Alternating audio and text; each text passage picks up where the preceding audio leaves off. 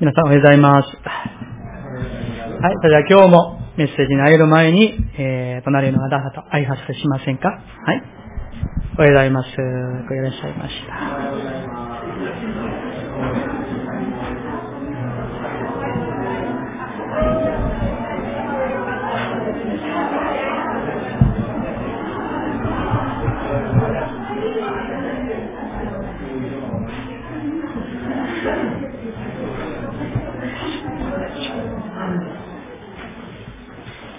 はい、それでは一言お祈りさせていただきます。心の清いものは幸いです。その人たちは神を見るから。アーメン。主よ。この技も、主の愛と、主の慈しみを我ら一人一人に主を示してください。そして、神様ご自身が語られるこの御言葉に、耳を開いて、心の耳を開いて、そして私たちの目が開かれて、清められてあなたを見ることができますよ。あなたの御言葉を聞くことができますよ。そして、日に日に変えられ、日に日に変えられ、生徒できますように。お願いをいたします。主よどうぞ、あなたご自身がお語りください。イエス様の皆によってお祈りいたします。アーメン。はい、えーと、今日は、マタイの福音書第5章の8節の中心をしてですね、えー、心の清いものは幸いです。その人たちは神を見るからという言葉から共に恵みをお受けしたいと思います。えー、皆さんは今朝ですね、教会に来られながら、えー、何を見て来られましたか？あるいは何を見ながら教会に来られましたか、えー、晴れた空を見られましたか？あるいは散っている桜の花を見られたんでしょうか？人はですね、えー、何かを見ながら生きていくと思います。それが、えー、目に見える物質的なものであるかもしれませんし、あるいは目には見えない精神的なものでもあるかもしれません。人はですね、何かに関心を持っていますと、それにですね、目が行くんですね。心も行く。目も行く。そして、よくよく、それが、あの、見えてくるんですよ。例えば、えー、まあ、洋服とかですね、ファッションに関心のある人は、人々のファッションをよく見たり、あるいは、えー、今も恋をしている人は、えー、目を閉じていても、目を開けていても、恋人の顔がですね、えー、24時間365日浮かんでくるかもしれません。あるいは何かの楽器にですね、ハマっている人は、その人の目にはその楽器しか見えないかもしれません。では皆さんは最近、何に対して関心を持って見ているんでしょうか？皆さんの、えー、この肉体の目、心の目の目に入っている、それは何でしょうか？このようにですね、人は、えー、一生何を見ながら生きていくか。それによって、その人の人生が評価されると言っても過言ではないと思います。ところが、私たちイエス・キリストを信じる人々は、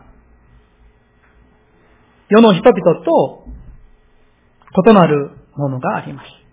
それは、神様を見ることができる神様を見る目を持っているという事実です。この目はですね、この、えー、肉体の目を指すのではないんですよね。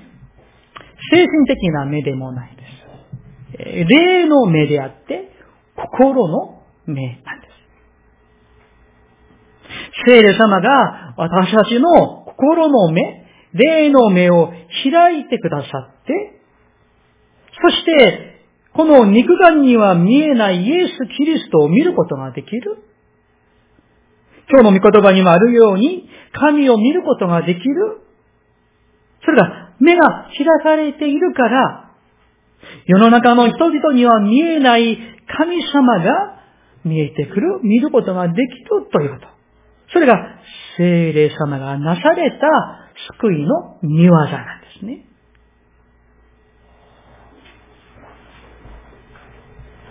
だから、イエス様がですね、ヨハネの福音書3章3節でこのように言われました。そこをですね、一緒にお湯だけしたいと思います。ヨハネの福音書3章3節聖書をお持ちの方は開いていただけますか？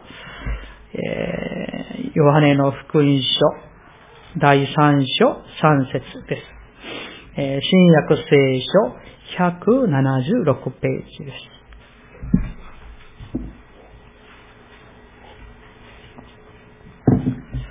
それではですね、えー、ご一緒にお読みしたいと思います。ヨハネの福音書3章3節3、はい。イエスは答えて言われた。誠に誠にあなたに告げます。人は新しく生まれなければ、神の国を見ることはできません。はい。この御言葉と、今日の、えー、まあ、大の国書5章8節をあの、繋がっている御言葉ですからよく覚えていただきたいんですが、イエス様はこう言われました。誠に誠に、これはとてもですね、強調して語っているわけなんですよね。あなた方に告げます。人は、その人が誰であってもですよ、新しく生まれなければ、つまり、精霊によって生まれ変われなければ、神の国を見ることができない。言い換えますと、新しく生まれた人だけが神の国を、神を見ることができるということなんですよね。この見るという、この時の目は、この肉眼の目ではないんですよね。霊の目であって、心の目なんで。霊の目が開かれて、そして神の国を見ることができるんですね。神様を見ることができるんです。皆さんは神の国を見ていますか？神を見ていますか？イエス・キリストを見ていますか？聖霊様を見ているんでしょうか？神の国を見るということは、イエス・キリストを見るということですイエス・キリストを見るということは、神様を見るということです。神様を見るということは、聖霊様を見るということなんですよね。私たちはその霊の目を持っているから、この日曜日にですね、この礼拝の場に集まって賛美を捧げ、祈りを捧げて、神の御言葉に耳を傾けているのではないでしょう。皆さんは、今日のこの礼拝において、何を見て、何を見つめて礼拝をしていらっしゃるんでしょうか？人を見て礼拝している方はいらっしゃらないと思います。例えばですね、牧師がものすごいイケメンであったら、ああ、牧師を見に行こうとするかもしれません。残念ながら、妙断の許可はそんなことはないんですよね。何を見て？礼拝しているんでしょうかこの肉体の目には見えない。しかし、生きておられる。存在しておられる神様を見ることができるから、いや、見ているから、ここに集まって礼拝をしているんではないでしょう。だから、私たちには神を見る目があるんですよ。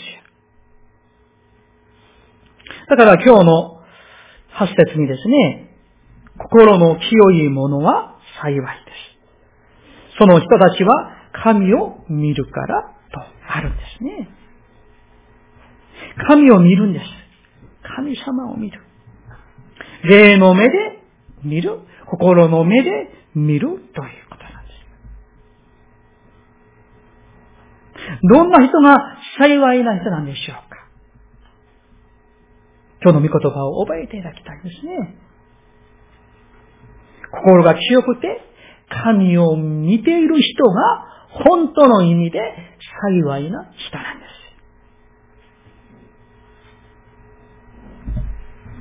イエス様が弟子たちに、この、えー、ガリラヤのですね、岸辺の他に集まっている群衆を見て語られたメッセージですけれども、この朝、私たちにイエス様が同じく語りかけておられるんですね。その御声をお聞きしたい。心の清いものは幸いです。その人たちは神を見るから。もう一箇所ですね、え、聖書を開きたいと思います。え、同じ、えー、マタイの福音書13章16節です。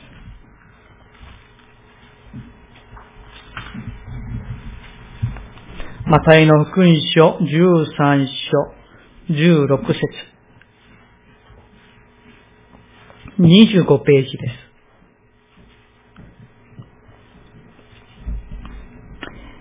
それではですね、えー、マタイの福音書13章16節をご一緒にお読みしたいと思います。3、はい。しかし、あなた方の目は見ているから幸いです。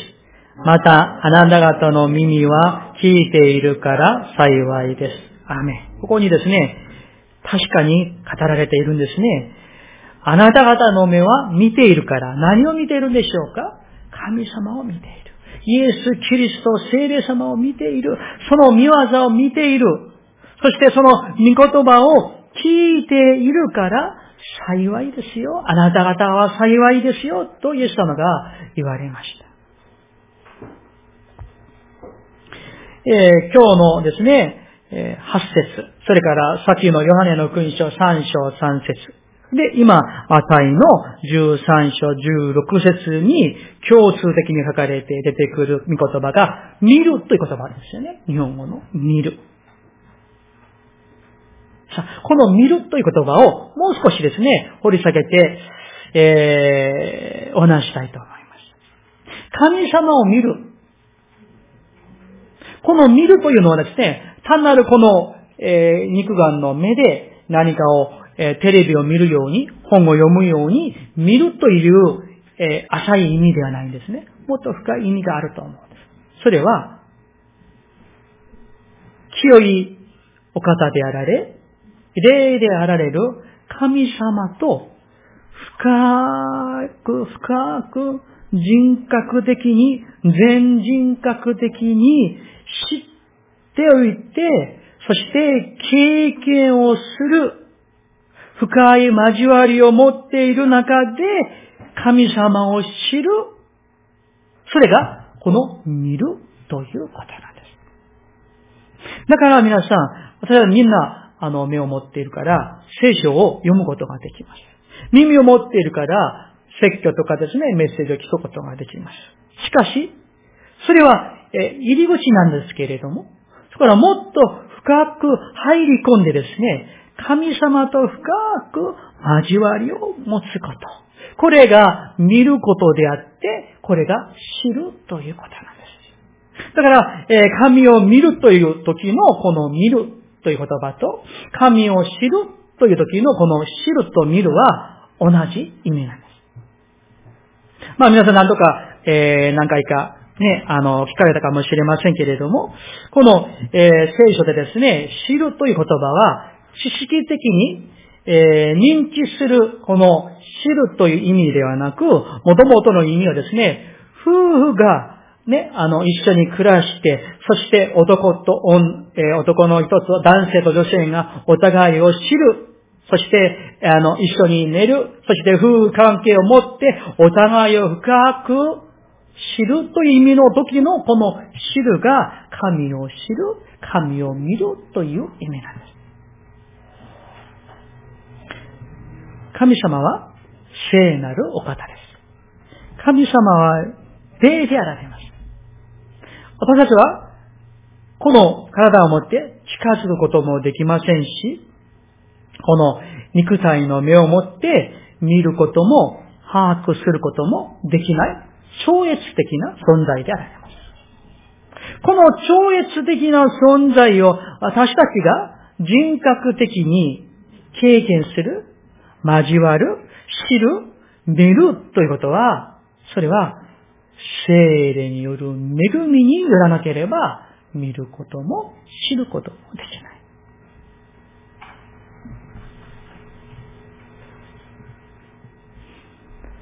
さあ、この神様を見るという言葉と、神様を知るという言葉をですね、えー、わかる聖書歌詞がありますか？そこをですね、ちょっと開きたいと思います。エペソビトへの手紙一章です。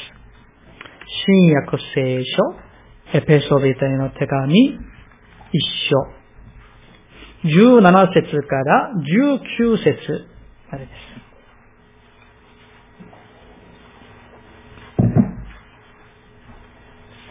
この、えー、箇所はですね、え、パウロ先生がエペソ教会の信徒たちに書き送った手紙なんですね。そして彼らはすでにイエス様を信じているクリスチャンです。信者です。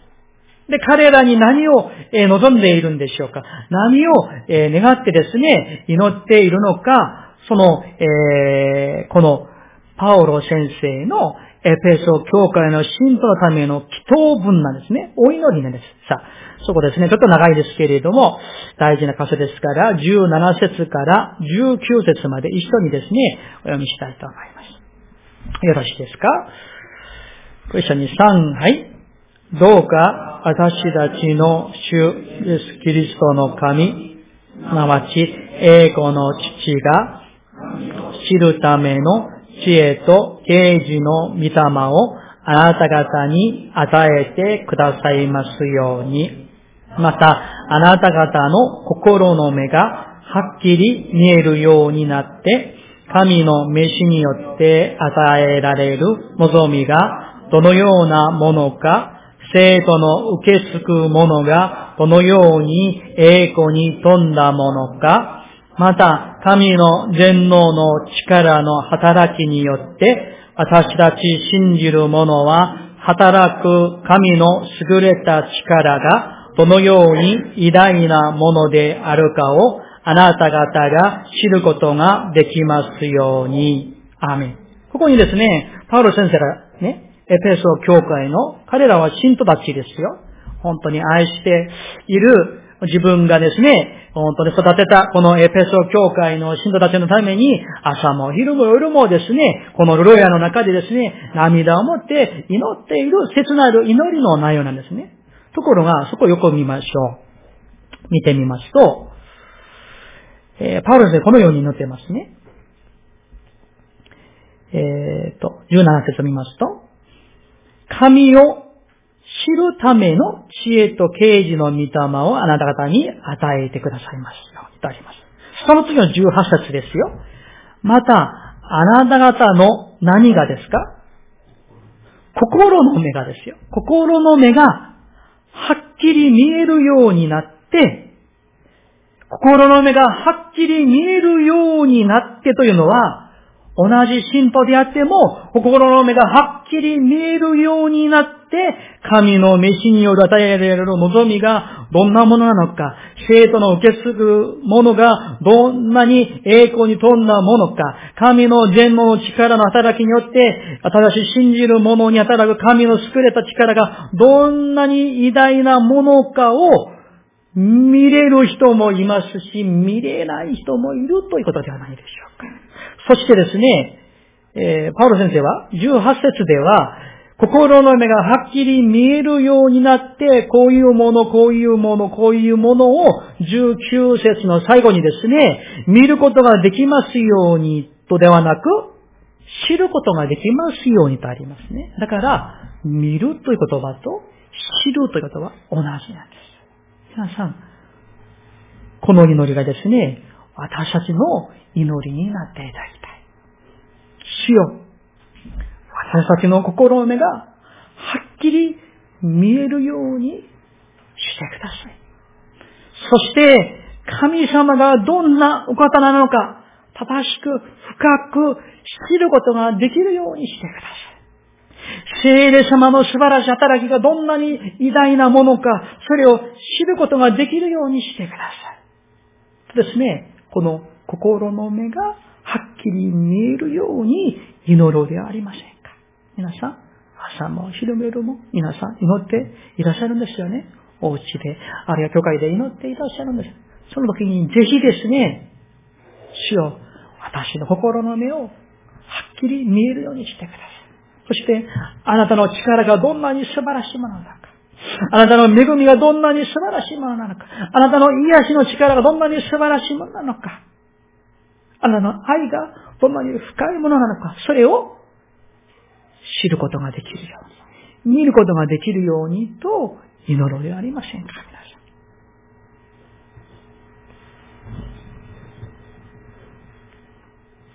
ですから皆さん、私たちが神を見るということは神を知ることで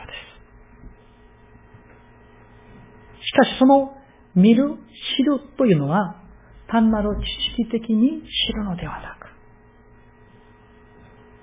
心の目がはっきり開かれて見えるようになって主を知ること、味わうこと、交わりをすること。それが見ることであって知ることなんです。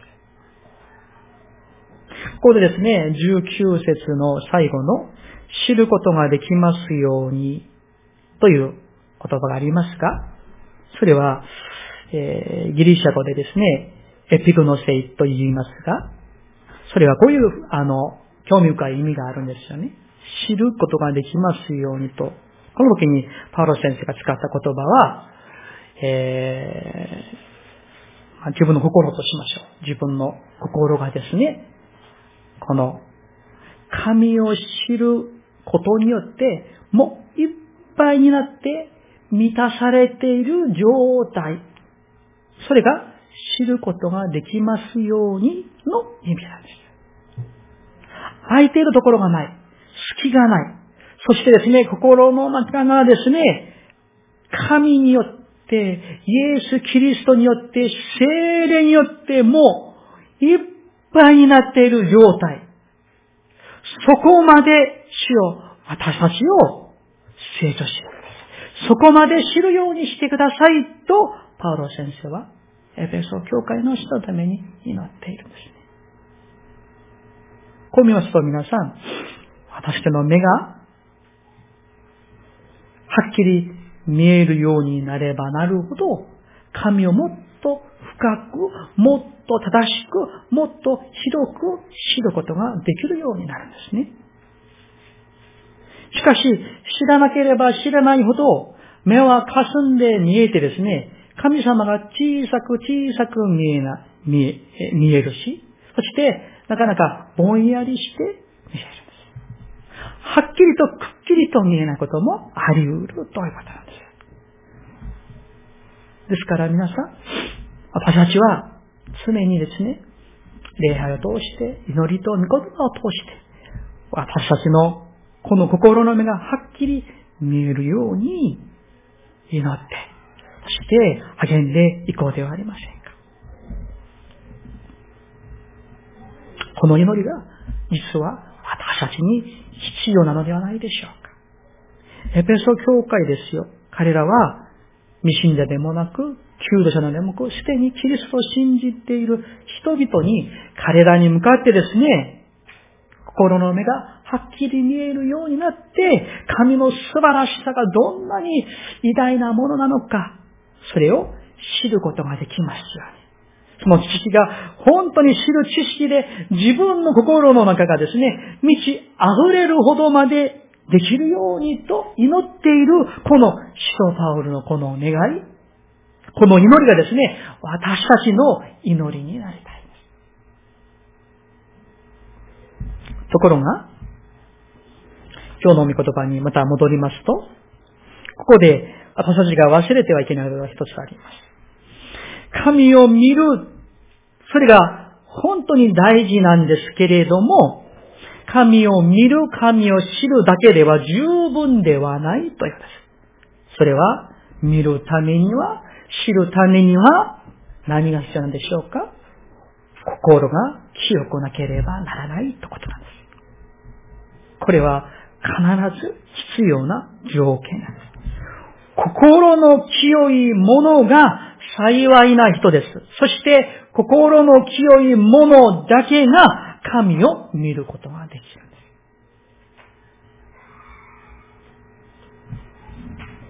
他の条件はありません。他の条件はありません。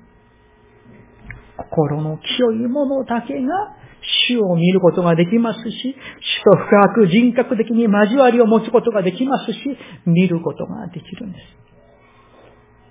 この清いという言葉はですね、もう、その言葉通りに、綺麗にすることです。綺麗にすること。例えばです、あのですね、えー、私のこの目はですね、えー、まぶたは一日何回まばたくか皆さん知りますか？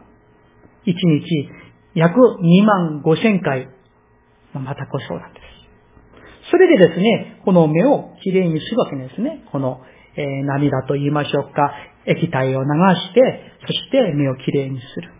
そして、人を見る、標識を見る、文字を見ることができるわけなんですよね。このように、このまあ、清さ、清めというのは、あるいは、まあ、清潔と言いましょうか。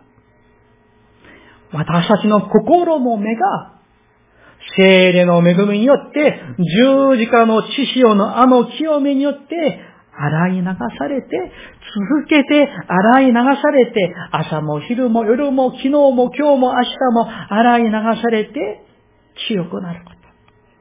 それが心の清いものなんです。ところが皆さん、私たちは、みんなが経験的に知っている事実が一つあります。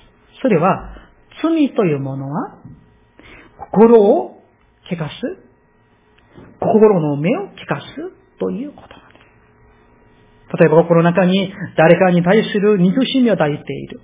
そしたらですね、不思議にも心が霞んでいて、神を見る目が霞んでいて見えなくなるんですよ。くっきりと見えてこないんですよ。聖書の御言葉はですね、はっきりと見えてこないんですよ。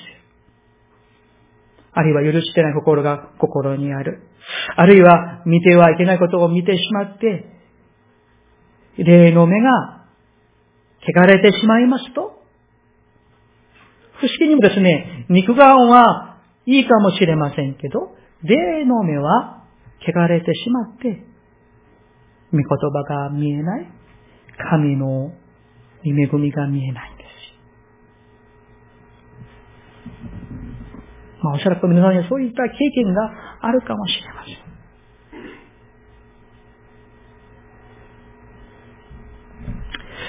えー、ノーベル文学賞を受賞した、あの、フランスはモリアクという人がですね、えー、少年になって、えー、クリスチャンになりましたけれども、若い時にですね、性的な罪をあまりにも多く犯してしまってですね、彼が、あの、少年になって、クリスチャンになって、この今日の五章八節をですね、彼がこのように、えー、説明しているか、まあ自分の本にですね、こう書きました。心の汚れは、私たちを神様から遠く遠ざからせる。この世の中、最も聖なる神様の愛に近づくには、清い心は不可欠なものだ。と言っています。まあ、簡単に言いますと、心の清いものが神に近づくことができる。神の愛を見ることができる。逆に言いますと、心が汚れていればいるほど、神様からはどんどんどんどんどんどん遠くなっているということなんです。もう一つ、この清いという意味は、心が分かれていない状態を意味します。二重的でない。偽善的でない。あるいは、えー、っと、まあ、そんなに良くない表現かもしれませんけれども、えー、二股をかけていないという意味です。また、イの福音書ですね、6章24節に、えー、この、えー、偽善的でない心がどれをだけ大事なのか、イエス様が教えてくださいました。また、イの福音書、6章、えー、22節から24節をちょっと見ていきたいと思うんですね。私がお読みします。えー、新約聖書10ページです。22節から読みますね。体の明かりは目です。それで、もしあなたの目が健全なら、あなたの全身が明るいが、もし目が悪ければ、あなたの全身が暗いでしょう。それならもしあなたのうちの光が暗ければ、その暗さはどんなでしょう。24節。誰も二人の主人に仕えることはできません。一方を憎んで他方を愛したり、一方を重んじて他方を軽んじたりするからです。あなた方は神にも仕え、また富にも仕えるということはできません。とあります。ここにですね、22節、23節は今日の5章8節のですね、まあ、あのー、説明と言っても過言ないですね。この霊の目が悪ければ、全身が暗くなるんですよ、霊の目が赤、えー、健全なら、全身が明るいです。だから、神を見る。ということなんですよね。二人の死に使えることはできません。二人の主に使える。これが心が分かれていて、偽善的であるんですね。だから、清いというのは、ただ一人神様にのみ使えるということなんです。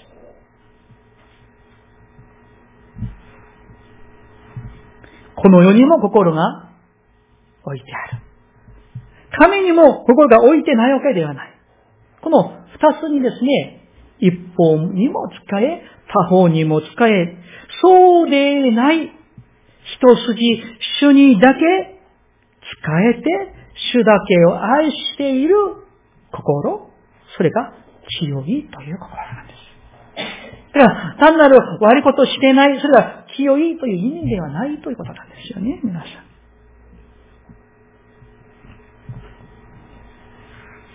ご茶説に戻りますと、清い、心の清いものだけが神を見ることができるから幸いなんです。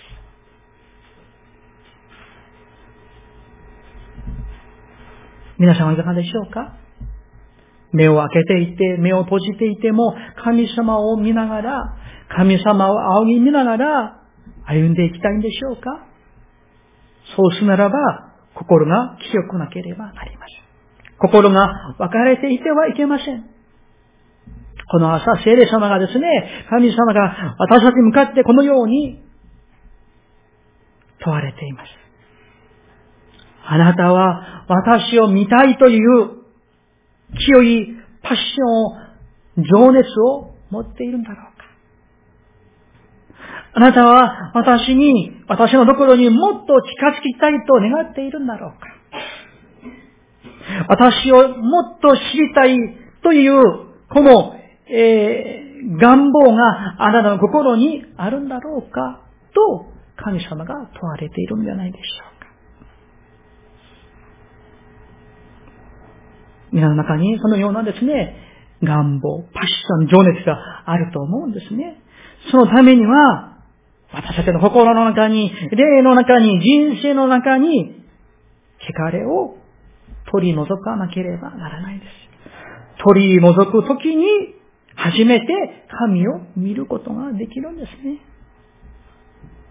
そして、私たちの心を、こう、分けてしまう、そういうものを、そこから避けなければならないんです。そうするときに神を見ることができる。その人だけが幸いな人と呼ばれるということです。だから皆さん、私たちの心の中にですね、神を知りたい。もっと知りたい。目がはっきり見えるようになって、もっと死を見たい。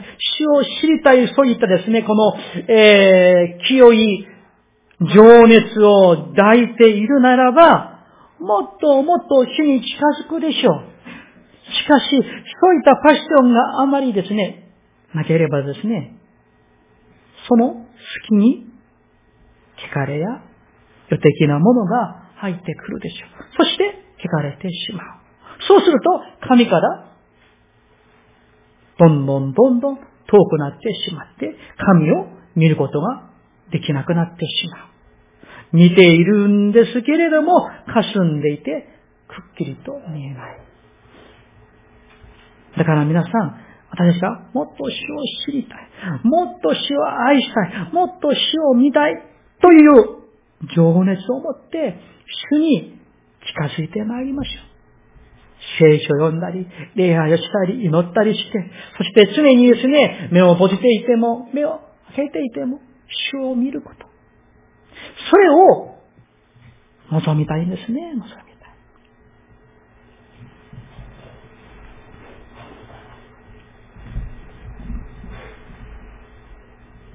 たい。八節をもう一度お読みしますと、心の清いものは幸いです。その人たちは神を見るからです。だから、心の清い、心が清くてですね、心が清くて神を見ている人が幸いな人であるという。この幸福、幸いの基準というものをこの朝、変えたいんです。変えたい。皆さんのこの基準として幸福、幸せな人はどんなものだと思いますか？今はですね、3節からずっと見てきましたけれども、幸い、幸福というものは、実は心が清くて、神を見る人が、神を知る人が最も幸いな人なんです。これを知って、そしてこれを掴んで歩む人がクリスチャンではないでしょうか。心が分かれていないですね。